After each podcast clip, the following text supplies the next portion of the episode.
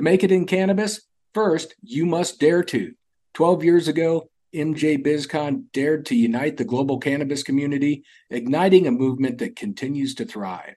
The wait is over. Let's grow together this November 28th through December 1st in Las Vegas. You'll hear incredible stories, see groundbreaking innovations, and forge connections you need to thrive in 2024.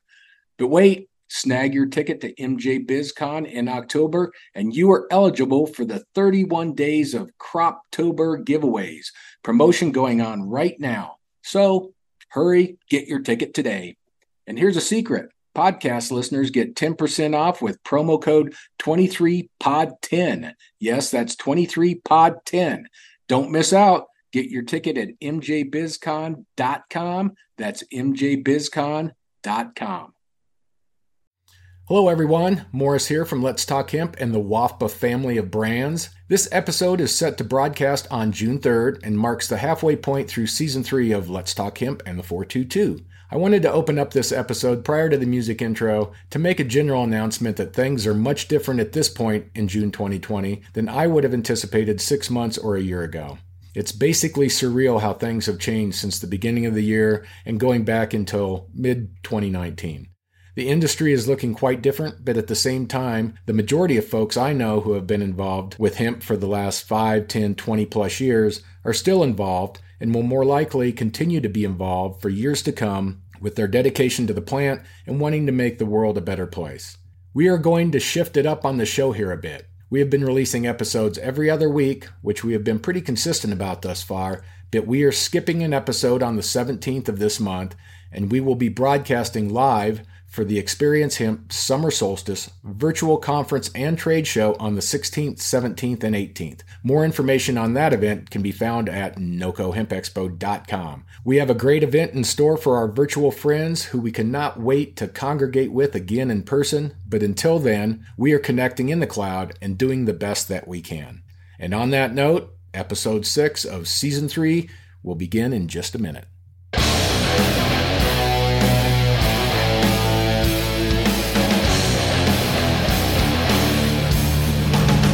Welcome back, my friends, to the show that never ends. I'm glad you could attend. Come inside. Come inside. Come inside. Right now, you are listening to Let's Talk Hemp in the 422. Welcome to the show.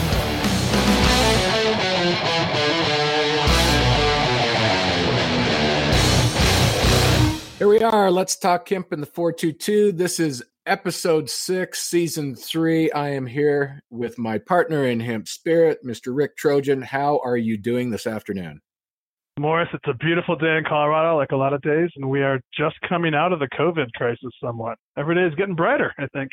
Every day is getting brighter. Here's one for you. So last night, I uh, had to drop a mask off to Kate. She went to get her hair done, her first hair appointment post COVID or during COVID, whatever you want to say.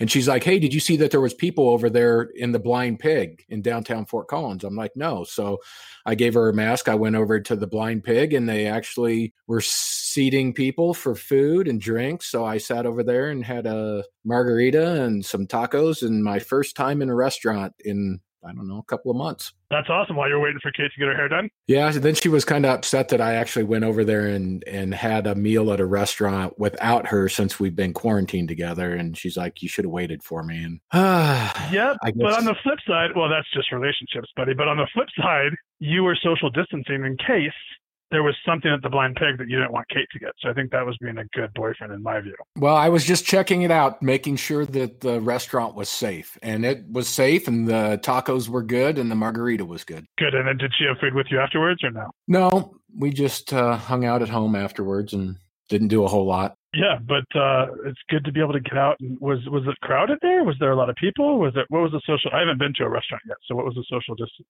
piece of it? So the tables, they probably removed half of the tables. I would say there was probably eight to ten feet between the tables, so you could set four at a table and of course, you would have four people right next to each other. Nobody was wearing masks except for the people serving food. So I could take my mask off, sit at the table. And I would say there was probably 25 people in there, maybe. And I think that the limit is you can only have up to 50 people in a restaurant at any given time right now. Which is interesting because restaurants don't run on a 50% margin, right? They run on that very tight margin. So I don't know if, you know, that's even going to help them get there or get back.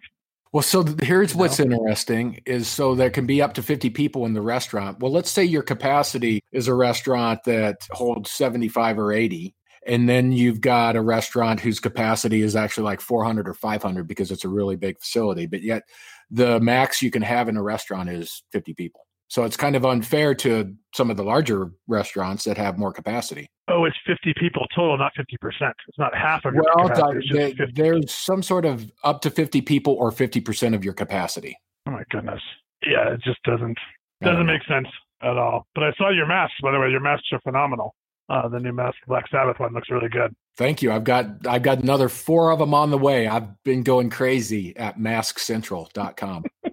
We're going to be like Japan and uh, and China in, in their time. Well, I'll be yeah. identified by our masks. Yeah, it's crazy.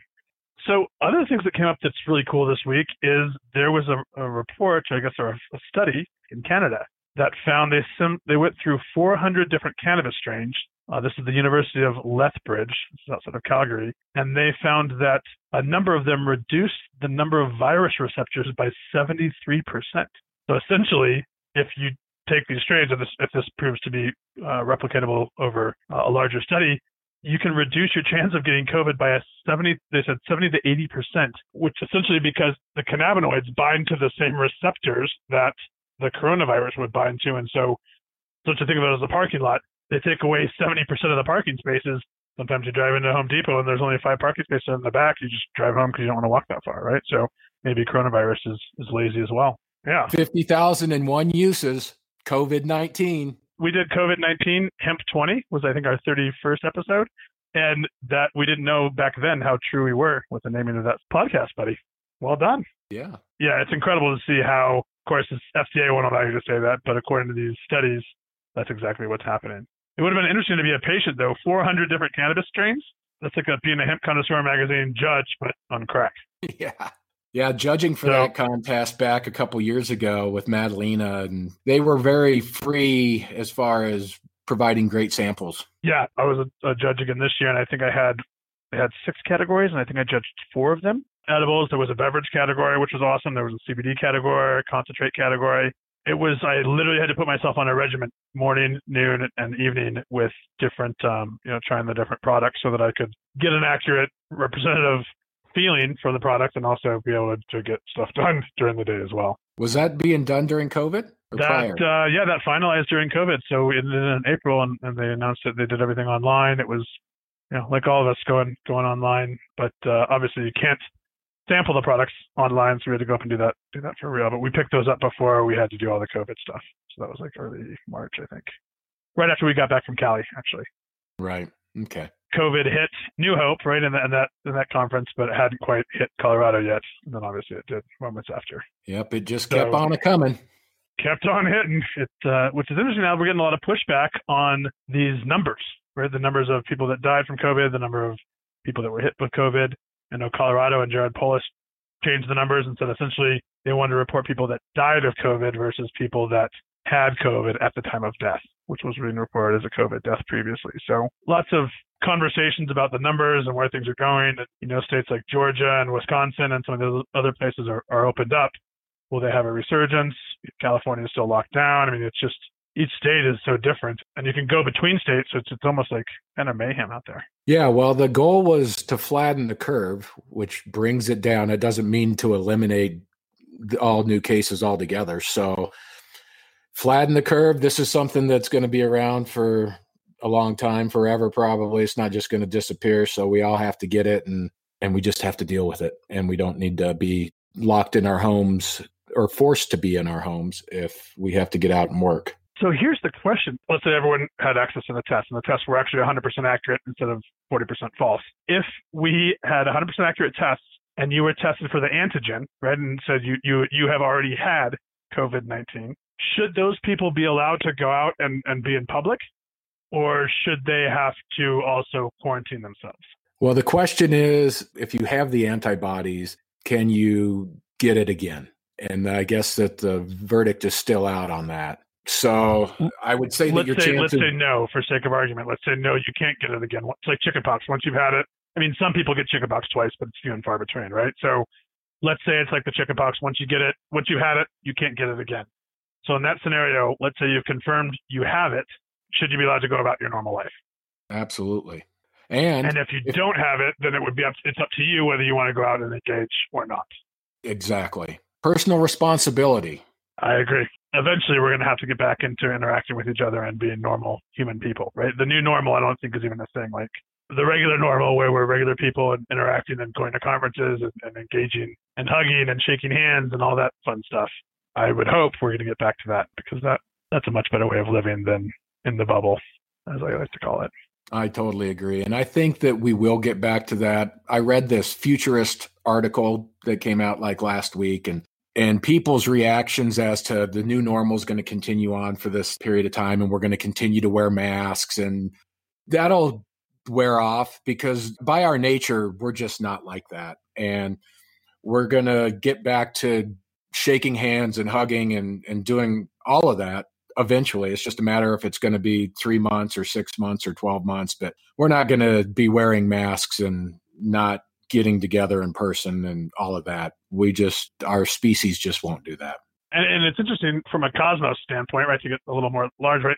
2020 is a pretty monumental year as far as alignments of cosmic. Like we have four eclipses of the moon, we have two eclipses of the sun coming it's a year when we can all connect, right? And, and there's a lot of energy being aligned, I think is the best way to say it. So yep. I'm excited to be able to meet with people in person again. Me too. At NOCO 2020 coming up in a couple months, we'll definitely, that's going to be exciting. I think it's going to be good for everyone to come back to Colorado, get back to a larger venue, and really start engaging uh, again with one another personally and physically. There's so much to be said for, for that, and we're, we're lacking that. And, I, and it's good that NOCO is going to bring that back out for us in, in a big, big way.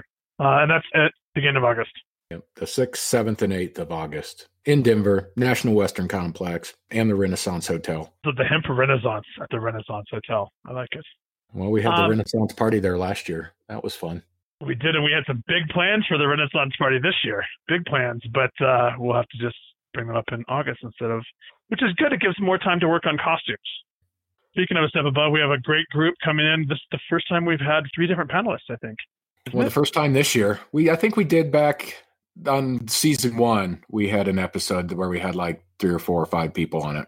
Yeah, so since since that time, it's been a while, but we have the amazing Annie Rouse uh, with Think Hippie Thoughts and Avi Market, Hemp Industries Association Secretary.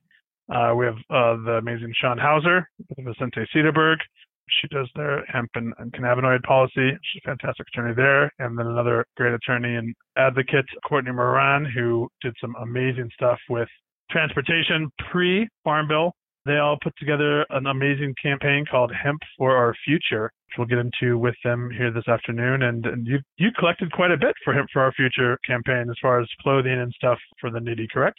Correct. We made a donation on behalf of Colorado Hemp Company and the Friends of Hemp collaboration. Uh, it ended up going to Good Samaritan that works with the Denver homeless and a variety of shelters there. But we gave over 200 items of clothing. A lot of that was hemp clothing some of it was just repurposed clothing, but that's all things that our crew felt that we could part with and donate to a good cause. And I think that it's great for the hemp industry to come together and work with local organizations and provide services and products and whatever we possibly can to help those that are less fortunate than us at this point in time. And the reality is, is they used hemp, right? The hemp plant was uh, critical, right, for World War II, hemp for victory campaign. And we think, and if the government allows us and we do this correctly, hemp can be the economic driver out of this pandemic and out of this depression that we're going into, right? I think it, it can add jobs, it can add manufacturing, for crying out loud, that the government stored hemp during World War II and actually protected it with armed guards. And Annie can tell us all about that. And I hope she does in this next segment. But it's a, a vital part of our history and it's a vital part of our recovery if we let it be. So Hemp for Our Future is, is helping to show people that hemp and hemp products can help do that. So let's uh, let's get on the phone with the with the ladies and chat with them. Sounds good. We'll get them up here in just a second. Well, welcome back to Let's Talk Hemp in the 422. And this week we have Courtney Moran, Shawn Hauser, and Annie Rouse with us, who we will be discussing Hemp for Our Future. And we're going to start off with Courtney. Let me get the introductions going here. Courtney Moran, founding principal of Earth Law and chief legislative strategist for Agricultural Hemp Solutions, uh, which is a leading expert on U.S. hemp law, championing legal policy for sustainable cannabis hemp agribusiness development. Courtney also was successful in suing the government, establishing precedent for the shipment of hemp, specifically hemp derived CBD and viable hemp seeds through the U.S. Postal Service in October 2018 prior to the passage and enactment of the final Farm Bill. And she worked closely with the uh, officers of Senator Ron Wyden and Senate Majority Leader Mitch McConnell in drafting and negotiating the Hemp Farming Act language included in the 2018 federal farm bill federally legalizing hemp. Right on. Thank you, Courtney. We also have Shawn Hauser, who is a partner and chair of the hemp and cannabinoid department at Vicente Sederberg here in Colorado. Shawn develops marijuana and hemp businesses, navigate the intersections between state and federal law, including hemp law, food and drug law, regulatory compliance, licensing, general business representation, investment, and general business matters. She remains active with local and state governments in Colorado and Texas, and is passionate in supporting the development and implementation of marijuana and hemp regulation that advance the cannabis industry in a dynamic and responsible manner. Welcome, Shawn. And last but certainly not least, uh, Miss Annie Rouse, who is a Kentucky native, an environmentalist, U.S. Fulbright scholar on hemp, and an entrepreneur. She is the co-founder of Anavi Market, an e-commerce site for vetted and verified CBD, as well as yeah. the co-founder of the U.S. Hemp Authority certified brand Overcome. She has established a sustainable hemp supply chain from farm to finished product through her manufacturing arm, OP Innovates. She serves on the Hemp Industries Association Board of Directors, U.S. Hemp Authority Board of Directors, and is founder, and sits on the board of directors for Friends of Hemp. Welcome, Annie Rouse. Thanks for joining us. We're excited to have such hemp industry stalwarts and amazing businesswomen for this podcast. You're all three leaders in the space, and you've been doing great stuff for the plant for over two decades combined. So, your latest campaign, Hemp for Our Future, which we'll talk about today, focuses on bringing back hemp as an economic and patriotic revitalizing force in the USA. So, tell us, what exactly is Hemp for Our Future? Well, thank you so much, Rick and Morris, for having all of us on the podcast today. So, Hemp for Our Future is a social responsibility initiative that's empowered by a collaboration of hemp industry stakeholders and supporters. What we're doing is creating a network of businesses that's supporting the production and facilitation of donations of legal hemp based materials and products traditional hemp foods and other hemp materials to medical professionals and other community nonprofit organizations that are helping those experiencing the devastating impacts of the COVID 19 crisis. And how was Hemp for Our Future actually born? Where did the concept come from? The concept came from Courtney and I's desire to both help people during the crisis. We were actually kind of on the phone at the you know first few weeks of COVID, talking about everything that was going on and feeling like we wanted to help and that hemp was actually sort of uniquely suited to be helpful in, in many ways during this crisis. And maybe there could be a way to help while also highlighting the many uses of hemp and its nature as, you know, a, a critical resource. And we were really inspired and feeling the kind of spirit of the 1942 Hemp for Victory campaign where the government, you know, mandated that U.S. farmers grow hemp to make supplies for the war because trade was cut off with Japan, so you know, required them to make rope and other supplies.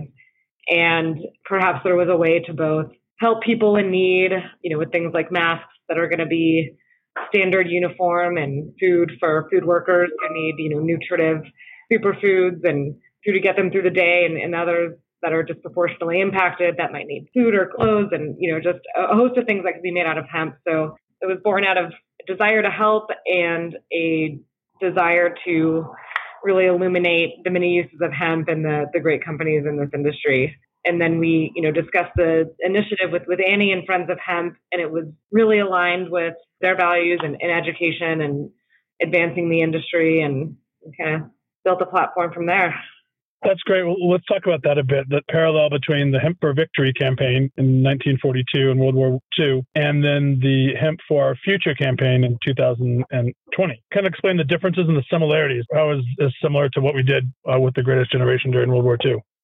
So a lot of what happened during World War II is, you know, at that time the Marijuana Tax Act had passed back in 1937. Farmers were no longer really growing the crop anymore because of restrictions and taxation and licensing. But during the early 1940s, the government actually went out to these different farms and started acquiring seed stock for hemp and then put it into a, actually a warehouse in Winchester, Kentucky, where it was heavily guarded by armed military men because it was seen as, as that much of a, an important resource for the future of America and our allies. And so uh, the year after that, they redistributed that seed stock to various farmers and did a whole campaign called Hemp for Victory that taught farmers how to sow it and grow it and how to harvest it and how to turn it into rope and parachute webbing and shoelaces and a lot of very important resources that we needed in order to bring victory to World War II. And so today we're kind of in that similar similar parallel. We are coming out of this restriction with the farm bill and everything and a lot of what hemp can do is provide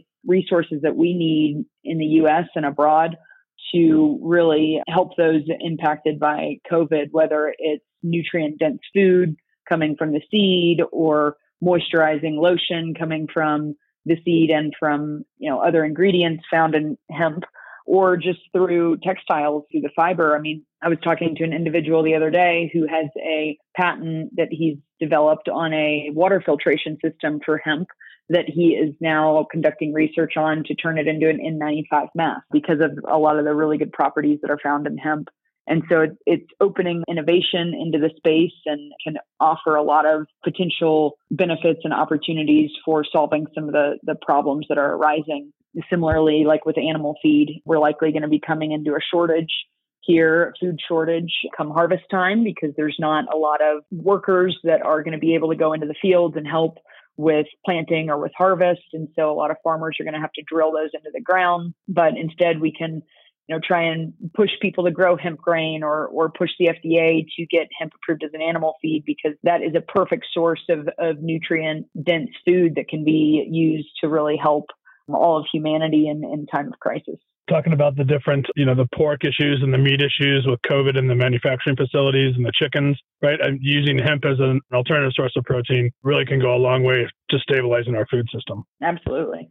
So you guys put out a video in conjunction with this, a spin on the Hemp for Victory campaign video, which we're uh, going to link that in our notes with the podcast. Can you tell us a little bit about that? Sure. We really were, you know, like I said, inspired by the Hemp for Victory campaign and wanted to put out there in a video what the campaign was, as well as highlight some of the companies that are, you know, in the forefront of the industry and participating in the campaign and doing innovative things, particularly on the industrial side. We had Ed, Ed Lehrburger, who's been making paper materials and doing R&D on hemp paper and plastics for years now in Colorado. And our friends at, at Object and Animal, which is a Grammy winning production company, were gracious enough to help us with the video and you know during covid time did it all from home so you know had folks submit content from all over the country and worked to interweave some of the the content from the original hemp for victory video which was put out by usda to really weave that spirit in there I thought it was well done. Yeah, it turned out really, really good. Really good explanation of where we were, where we're going, and how hemp for our future really can help the people in need and help the country to recover. So speaking of which, what what have been the results? It's been going on for a while now. What what are the results of the campaign so far? You know, we're so grateful for everybody that's been involved every step of the way, just getting this, campaign off the ground. You know, everyone that participated in the video, you know, really seeing how important this is for our domestic economy and the importance of giving the hemp industry, you know, a visible platform for the public, you know, something beyond CBD, which has really kind of been in the spotlight for the last several years and given us an opportunity to kind of highlight some of the other benefits of this plant and other uses of this plant. And so, so far we have been able to help facilitate donations of several hundred pounds of hemp hearts from Victory Hemp Foods to food bank nutrition programs in several different counties in Kentucky. We've had more than 1,000 units of hand sanitizer, lip balm, salves, and other topicals from a variety of CBD companies from Curaleaf, Fusion CBD, Nanocraft CBD. That particular donation was facilitated by CBD Takeout and a few other companies that have helped provide donations to professional nursing organizations in Massachusetts and New York. And then we've also had more than 200 items of hemp clothing donated from the Colorado Hemp Company, thank you, Morris, to the Colorado Coalition for the Homeless. Just a few weeks, you know, out of the gate, we've already been able to facilitate multiple donations throughout the country and provide a variety of different products to these organizations that are in need.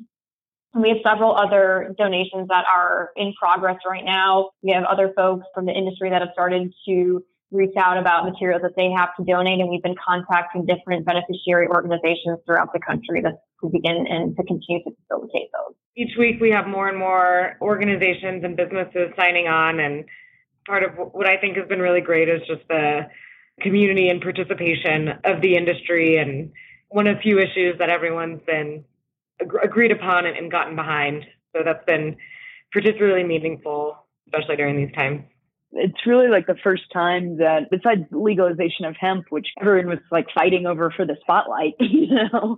But feels like really the first campaign that the entire industry can get behind. And you know like courtney said not just cbd it's highlighting food and fiber as well or the grain and fiber as well which is is so important because it has been left behind over the last five to ten years or so. And so it's it's nice to see all of these different organizations and companies getting behind a single cause to really propel the industry forward. And if people want to get involved, how can they get involved? And is this going to be an ongoing program? And if so, for how long do you see it continuing on for? Folks can get involved by going to Hemp, the Hemp for Our Future website and friendsofhemp.org. There's forms to sign on if you're a donor or an organization that could utilize materials or for support feel free to, to contact any of us as well. We hope to keep this going as, as long as there's people who need support. Through the initiative, we really want to highlight the hemp industry and the, the incredible products it makes. And we anticipate that folks around the world are going to be getting very creative in adjusting their operations and tools to adjust to this new normal. And, you know, we're seeing restaurants in Colorado propose innovative solutions to the, the governor's office as to how they're going to maintain social distancing and other requirements, like putting shower curtains between diners is something that's happened in other states. And I think for a long time to come, there's going to be opportunities for hemp to be, you know, really the most appropriate, suitable material for a number of reasons to be utilized by all sorts of different businesses and certainly masks and, and some of the other materials we talked about. But we hope to continue this for as long as we can and hope to do good in the process. Yeah, and I think it's important to highlight, you know, the immediate goal of the campaign is really about facilitating donations of hemp-based products to nonprofit organizations like we've been talking about that have been impacted by the COVID crisis. But the long-term goal is, you know, to continue to maintain this alignment with our industry leaders and our veterans and to collectively share a message of unity with our global leaders. You know, that this resource of hemp is here, it is ready for use. It can provide us with thousands of amazing products that we use in every single day life and to really give visibility to the hemp plant and the benefits that it can provide to all of us. Sounds great. You got any other questions, Rick? Nope, I think we're good. That was solid we are doing a summer solstice, as everybody on this call knows, and we are going to have a booth for Friends of Hemp and a and an outlet for Hemp for Our Future. So folks will be able to find out more information at that event, and then we'll also I think everyone on this call will be involved in the live sessions. We're going to be doing a 1% session with Courtney, and we'll go more into that a little bit later on. But we are going to raise that percentage to 1% so the hemp industry can have a little more breathing room and we don't have to have our farmers under pressure so much and worrying about having to destroy their crops. And that's 1% THC limit on a dry weight basis versus 1% the top economic echelon of the country. yeah, we're different one percenters for sure. Yeah. You're the green 1%, the good 1%. Thank you. And uh, visit friendsofhemp.org to learn more about the initiative and how you can get involved. Yeah, get engaged and help create the future we all want for hemp for our future. Thank you, ladies. Thank, Thank you. you. OnePlanetHemp.com merchandise and products for the planet, including hemp t shirts, hemp hats, hemp posters, hemp guitars, hemp guitar straps, hemp amplifiers, and even hemp books, including American Hemp Farmer, the best selling book from author Doug Fine. Check out oneplanethemp.com. And we're back. It's always good to chat with all those ladies. They're all very smart and very passionate and great leaders here in the, the hemp and cannabis industry and very insightful talking to all of them. Yeah, and I think it's amazing to hear uh, all the different perspectives, but really the driving force behind everything was that hemp can really help us recover. Hemp can provide food, right? A superfood. Hemp can provide medicine in the form of cannabinoids. It can provide clothing, which we've donated. I mean, all sorts of things that we've known about, right, historically as a country, we've lost track of since World War II, really, even before World War II. But the parallels between how hemp is impacting change now and how hemp was critical for our economy and our war effort in the 1940s. There's a lot of parallels there. Yeah, for sure. You know what would be interesting because we are in an election year and we've got two less than desirable choices to be our president and with Trump and with Biden. And neither one of them I've ever heard mention the word hemp and very little about cannabis other than Joe still doesn't seem to support the plant at all, really. And Trump just meanders around about it and has never done anything one way or another other than signing the farm bill, which he probably didn't even know that hemp was in the farm bill. He just signed it. It's interesting, as you said, that I was just looking up here whether either of them had talked about hemp. And what I got was from the 20th of December of 2018, the day the farm bill passed. It says Trump officially legalizes industrial hemp. But you're right, it was a part of the larger 2018 Farm Bill, which actually Mitch McConnell put himself on that commission to do the reconciliation so that we could have hemp on there because Senator Grassley was very much opposed to it. So that was a big win and, and a big thank you to Senator McConnell for doing that, putting that on there. But I think you're right. I don't think Trump had any clue what he was doing. Here's the question, though. Do you think if Trump legalized cannabis entirely, federally, how do you think that would impact the election? I think he'd win automatically. And I think if Trump embraced industrial hemp and agriculture and bringing manufacturing back to the United States and legalized cannabis and, and went all in on cannabis from adult use to medical to industrial, it would be there's no doubt that he would win in a landslide. And if Biden did the same thing, it would give him an opportunity to win. I think that that would be the key for either one of those guys winning is going all in on cannabis. Yeah, and then I guess the second question is, if they did that, well, how would that impact their donations from these other groups that are against hemp? Would they continue to to support that candidate? But I think you're right. I think I think this issue is so prevalent. And I was talking to some industry data folks today, and they were saying that really the millennials are over the conversation, and it's just it's just a matter of a lot of that group, a lot of that demographic feels that there's way more harm done with other products than with cannabis in general, right on the high THC and low THC side. So I think that's a big demographic, and if they go out to the polls, that could sway the election. So I, I 100% agree with you. I think it's interesting. And for our future, that campaign is really revitalizing the viewpoint of hemp. I mean, hemp has been so much about CBD recently, right?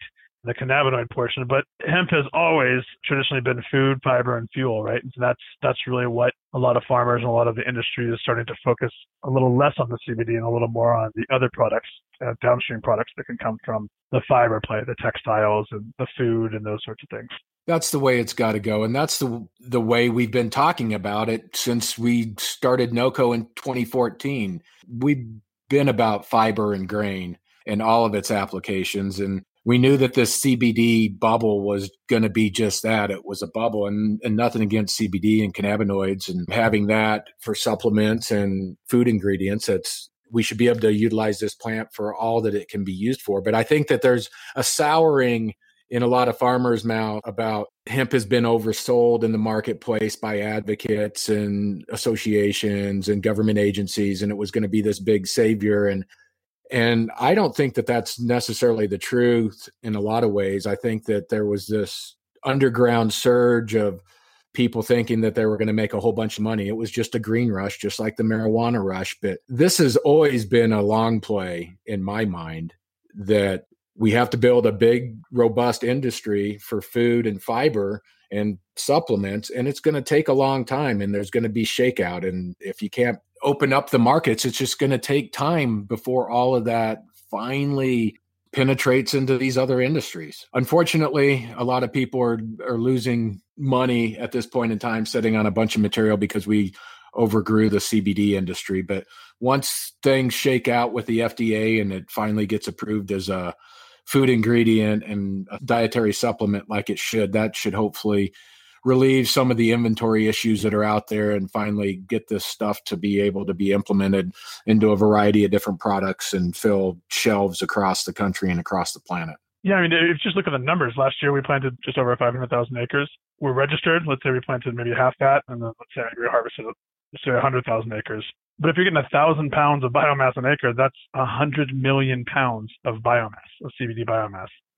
That's a lot that's a lot of biomass, and that's why that's why we're seeing the the glut because the demand was it's still increasing, but at a slower rate because what the FDA and those sorts of things. But you're right, having CBD or even hemp extracts as a food and food additive then allows it to go into all sorts of products, beverages, like it is now, but it allows it to do that on a more regulated and consistent basis.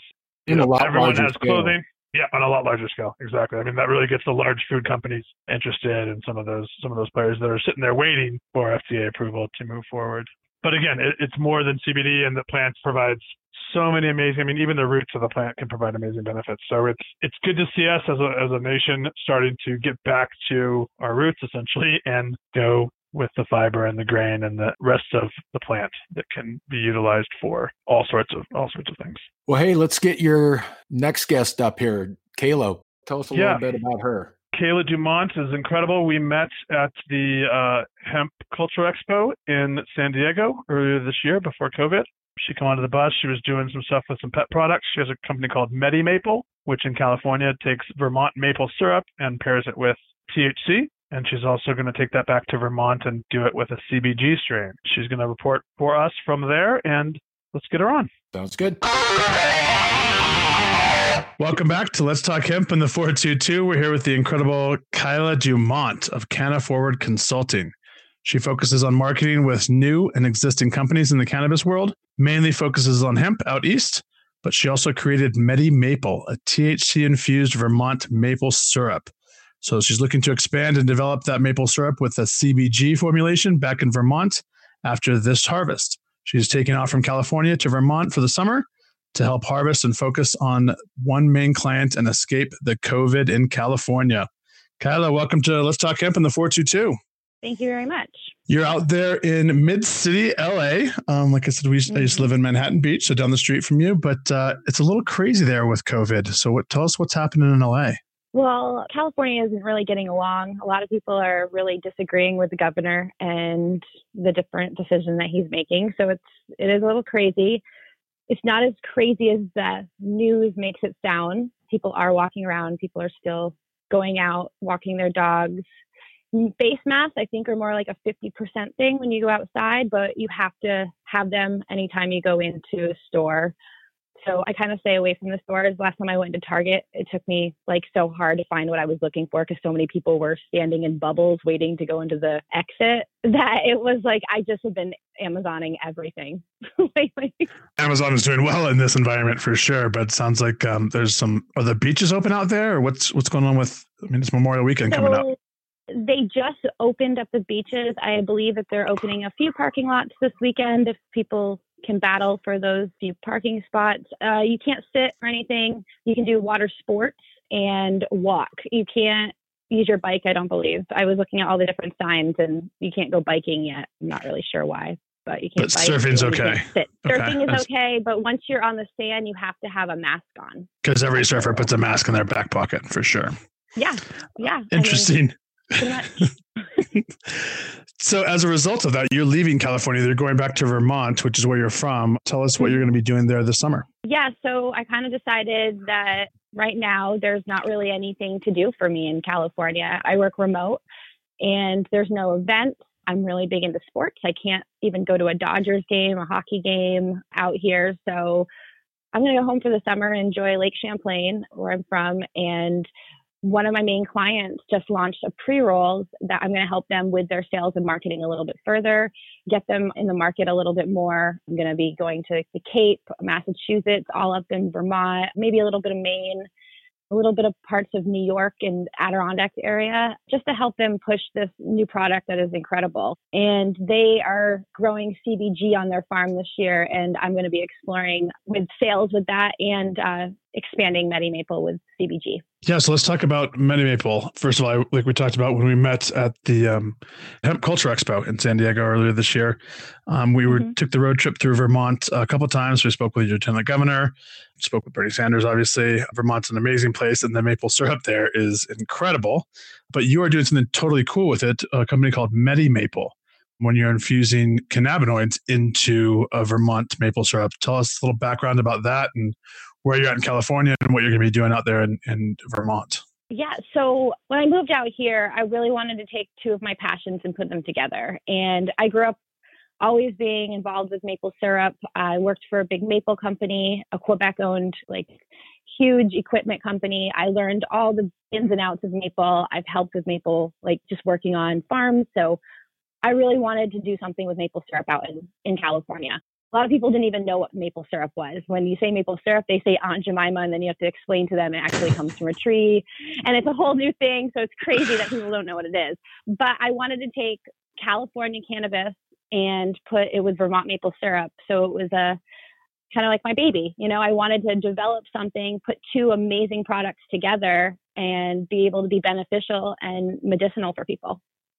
So here's what's interesting. So obviously the consistency of maple syrup is quite unique, texture based on temperature. And so how do you infuse the cannabinoids, the THC in this example, or or hemp, you know, hemp derived down the road? How do you infuse yeah. those cannabinoids in there?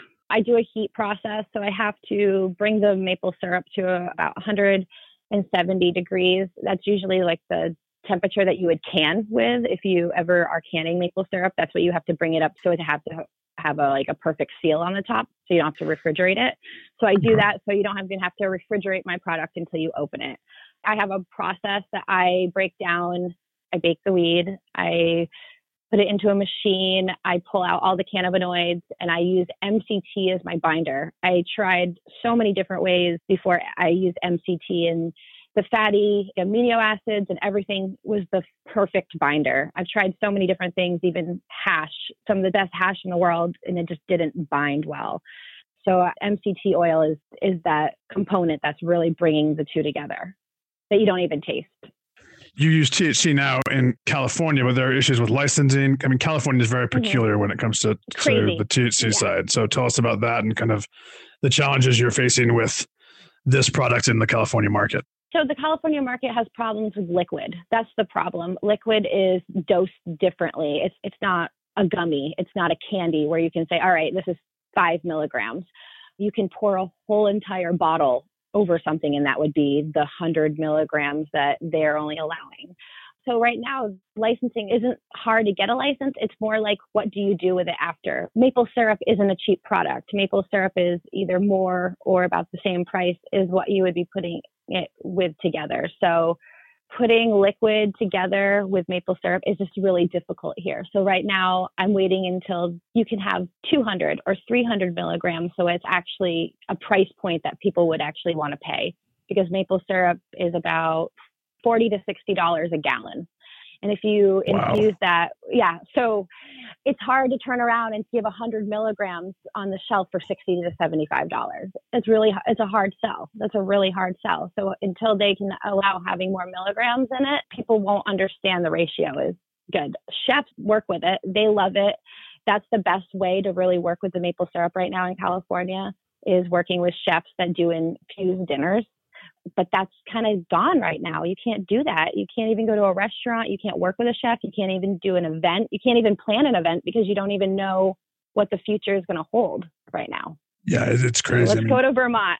Let's go to Vermont and you know make something even better and get that across our 50 states and see what people can benefit with it. And so why when you go to Vermont why CBG versus CBD or another cannabinoid? CBG is going to be the new upcoming thing in the hemp world for medicinal purposes. I think hemp is really going into a direction where it's going into textiles and people are learning that we don't need different materials. We have hemp and we can build houses, we can make paper, we can make products, we can make packaging. So I think hemp is going in that direction. But CBG and CBD, I feel like CBD is kind of falling off a little bit, kind of like the whole kale thing a few years ago. And people are looking into the cannabinoids a little bit deeper and seeing what different cannabinoids do. And CBG has a lot more benefits for people.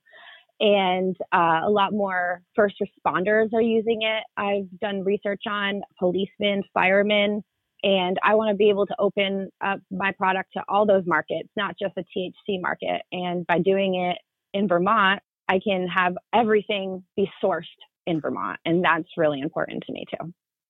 I like it. Maple cannabinoids for law enforcement, helping yeah, with anxiety, not, right? good food, energy boost from the sugars. I think it's good. I'm just thinking of like the Super Troopers guy chugging the maple syrup now if that had CBG in it. Oh my god, they'd be so yeah. I don't even know if they would I think they would still go to Mexico or they might just go right to Canada. I don't know. They might just go for a bigger trip because they're on CBG, so they would just get after it. Uh, I guess exactly. to Mexico is quite quite a haul, so that is a large trip. So we just CBG go to Canada, you know. There we go. Yeah, like five five minutes away. Perfect. Yep. In fact, when I was up there, I think I flew. I had a wedding in LA. Actually, I was best man in a wedding in LA, and I flew. I drove to Montreal and then flew from there to LA. So. That's, that's um, how I get home. So really, what sucks right now is I can't drive through Toronto. When I go home, I'm gonna have to drive through, um, like, go by Niagara Falls and go around instead of right through because the borders are still closed. So. Oh wow. Oh well. That's wild. Crazy. Well, thanks for uh, thanks for all the information. And Medi Maple is, is super exciting, and it's an exciting product and a great combination of you know something local and something you know, desired from Vermont with cannabinoids. I think it's it's health and happiness all in one bottle. Yeah, a lot of happiness. Well, let's get into the uh, the four questions we ask all of our guests. First of all, what are you most thankful for in our industry? In our industry. I think my favorite thing about this industry and what I'm so thankful for is the diversity in it is it's almost like a melting pot. Coming from Vermont, you kind of realize you come from an area where everyone is the same. And then coming into this industry, it doesn't matter where you're from, what color your skin is, what your background is, you bring something to the table. And I think that's that's one thing that you kind of find your place in this industry and uh, it's open to everyone. Everyone wants help. Everyone wants to hear new ideas and everyone wants to share ideas. No one's like, oh, you know, I just gave you that recipe. Give me something. It's like, no, how did your recipe turn out? Like, I share many maple recipes all over with people on Instagram. And I love hearing the stories. And I don't know these people, they just want to know. And so I think it's the diversity and the melting pot of it. That's a good point for sure. For sure. What do you think is the largest opportunity or the largest challenge we have in front of us today? The government stopping big growth and big good things happening and taking over and making it more like pharma USA. I think eventually they're going to catch on and try to get the money, but I really think we'll fight that for as long as we can. Catch on to the the what the the medicinal benefits or the the health benefits of of the plant, and then try to corner that yeah. market. Yeah, I know pharmaceutical companies are already looking into buying farms and stuff, and I just don't want just don't want that happening. I really like the mom and pops. I really like the companies really helping people and going home and talking to so many people like they had these dreams for so long and now they're finally being able to do it. Like why take that away from people? Like yeah. it's not like that. Agreed. Agreed. Third question what's your favorite hemp product? Favorite hemp product at the moment is probably the pre-rolls that i just launched with the company. They chose strands that are just so incredible that every single one of them stands out. Their name's green mountain buds check them out online and on Instagram. And they have Lifter Special Sauce, Midwest Hybrid, and the Cherry Wine. And they just, it's so cool. It's like they have something for everyone. And if you don't want to smoke it, you can turn it into something great. And I just really, I was really happy with working with them, learning about why they chose those strands. So I would say those pre rolls right now. Nice. And pre rolls, that smokable side of the of the industry is a big growing industry and a lot of value to farmers. So good big choice. Time. Finally, what's your thoughts on Let's Talk Hemp and the 422 podcast? I think it's great. I think it's cool that you're universal and you go and meet people and you talk about a lot of different topics. It's quick and fun. It's not one of those podcasts you have to listen to for like 50 minutes to get to what you wanted to hear. I feel like that's a big problem in podcasts is people just like to talk. Yeah.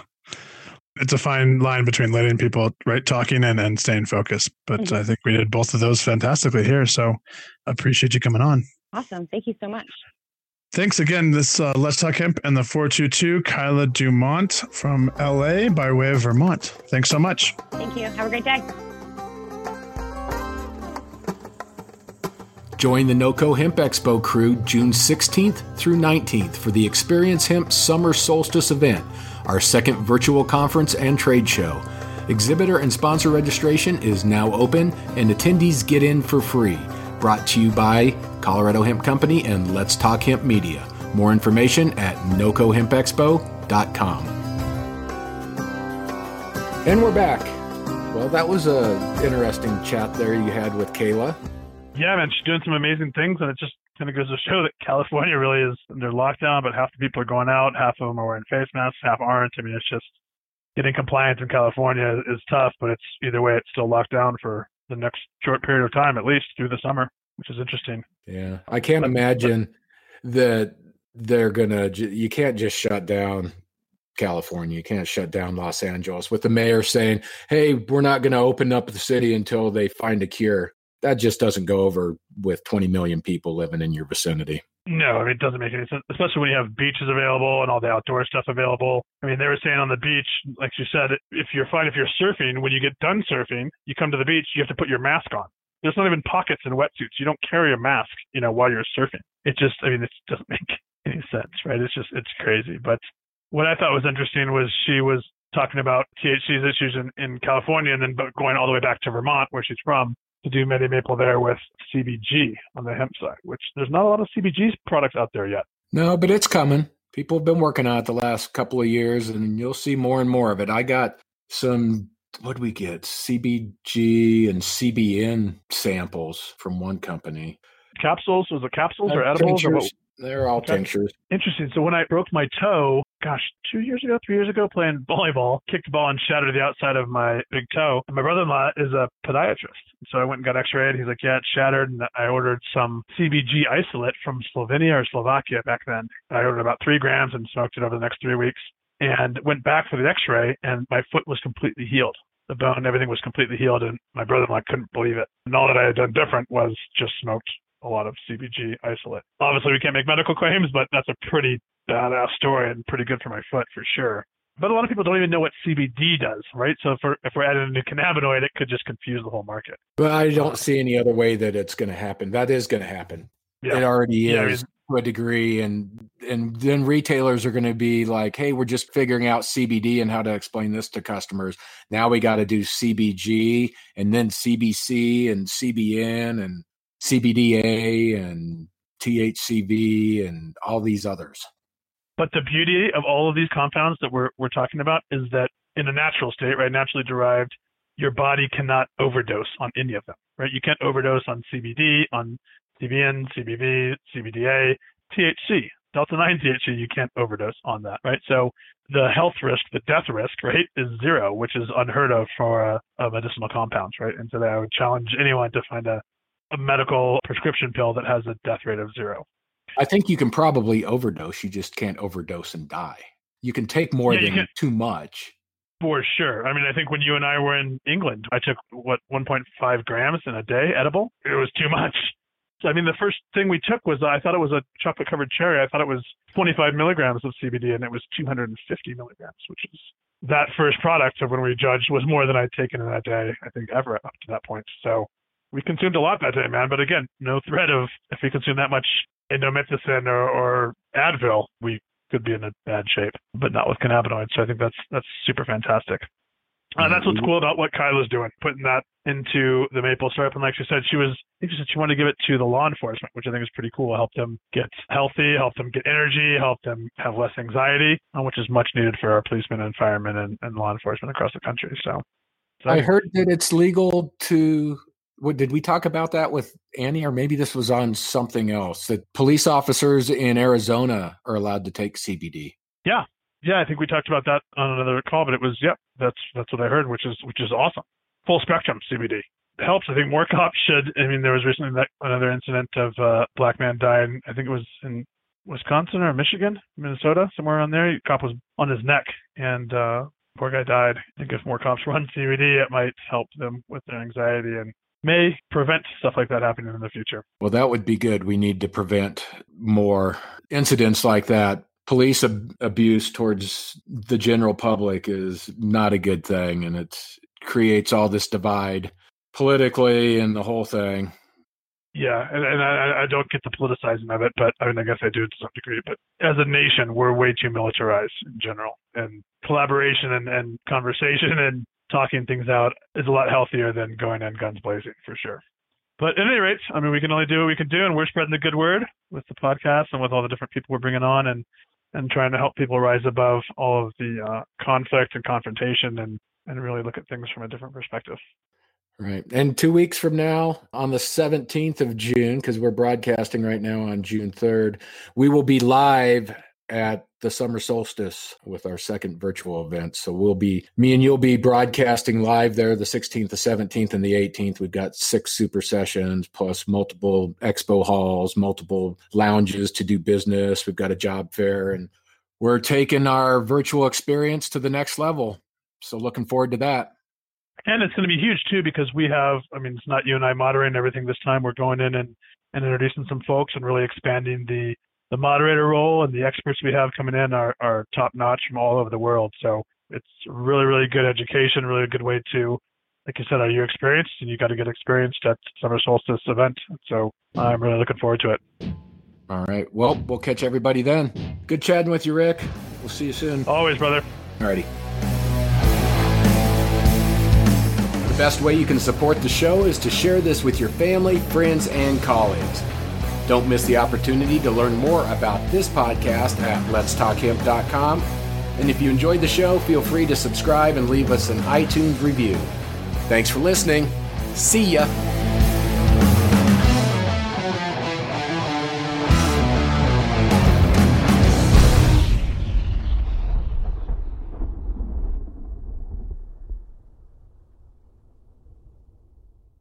Thanks for listening to today's show. To check out more great cannabis podcasts, go to podconnects.com. Here's a preview of one of our other shows. Cannabis Health Radio is a podcast about stories from people around the world who have used cannabis to deal with serious ailments, many of them life threatening. My name is Ian Jessop. My co host Corrie Yelland is no stranger to the devastating emotional impact faced by so many people receiving a death sentence diagnosis from a doctor. Told she only had months to live with anal canal cancer, Corrie researched and immediately began using cannabis oil to eliminate her cancer and has been cancer free for more than a decade. She told herself that if it worked, she would spend the rest of her life helping others, which she does tirelessly every day. When you listen to our podcast, you'll hear many stories like Corrie's, along with others who have used cannabis oil for many more ailments besides cancer, such as chronic pain, PTSD, MS, and many, many more. As one of our guests said, your podcast gave me the confidence to save my own life. We regularly get messages from listeners who have heard our podcast and use cannabis to solve a serious health issue of their own or that of a loved one. We hope you listen to these stories and be as inspired and moved as we are with each and every episode.